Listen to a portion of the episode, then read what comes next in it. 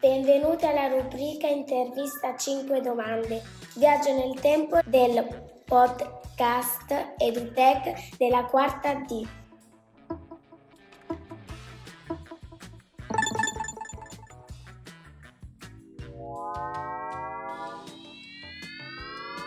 Viaggio nell'anno 1909.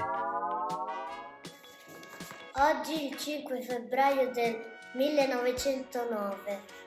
Sono Emma E io Angiuri. e siamo felici di dare il benvenuto al nostro nuovo ospite.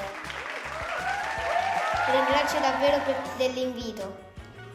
Partiamo subito con la prima domanda. Chi sei? Sono Guglielmo Marconi, un fisico ed inventore italiano.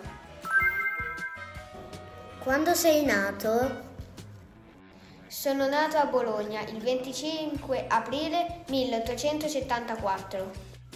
Hai detto di essere un inventore, ma cosa hai scoperto?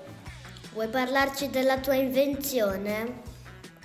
Da quando ho 20 anni ho iniziato i primi esperimenti lavorando come autodidatta, aiutato dal mio maggiordomo. Nell'estate del 1894 ho costruito un segnalatore di temporali costituito da una pila, un coesore e un campanello elettrico che emettono squillo in caso di fulmine.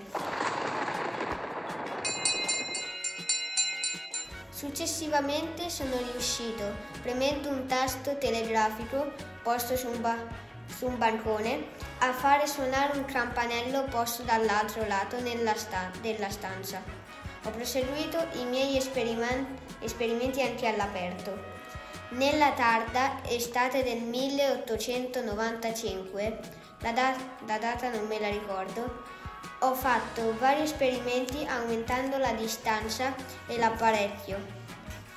Si è, dimos- si è dimostrato valido nel comunicare e ricevere segnali a distanza di più di un miglio, ma anche nel superare addirittura gli ostacoli naturali, come ad esempio le colline.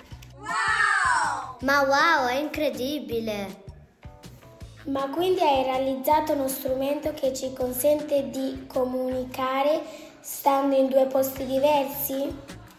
Esattamente, l'anno scorso, nel 1908, sono riuscito nel mio obiettivo più ambizioso, un ponte di comunicazioni regolari tra le due sponde dell'Atlantico. Ho applicato la mia invenzione alla radio in mare per la sicurezza dei marinai. Con i miei sistemi sono riuscito in, in un salvataggio di circa 1700 passeggeri a bordo di un trans, transatlantico. E ti dirò di più. Alla fine dell'anno ho vinto il premio Nobel per la fisica, condiviso con lo scienziato tedesco Braun, a riconoscimento del contributo dato allo sviluppo della telegrafia senza fili. Caspita, ma tu sei davvero uno dei più importanti fisici di tutti i tempi. Vorresti concludere con una citazione? La cosiddetta scienza, di cui mi occupo, non è altro che l'espressione della volontà suprema, che mira ad avvicinare le persone tra loro al fine di aiutarli a capire meglio e a migliorare se stessi.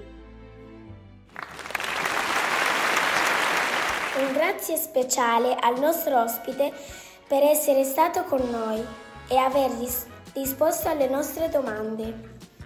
Ringraziamo anche voi ascoltatori per averci seguito. La puntata della nostra rubrica termina qui. Noi vi diamo appuntamento alla prossima puntata con una nuova meravigliosa intervista.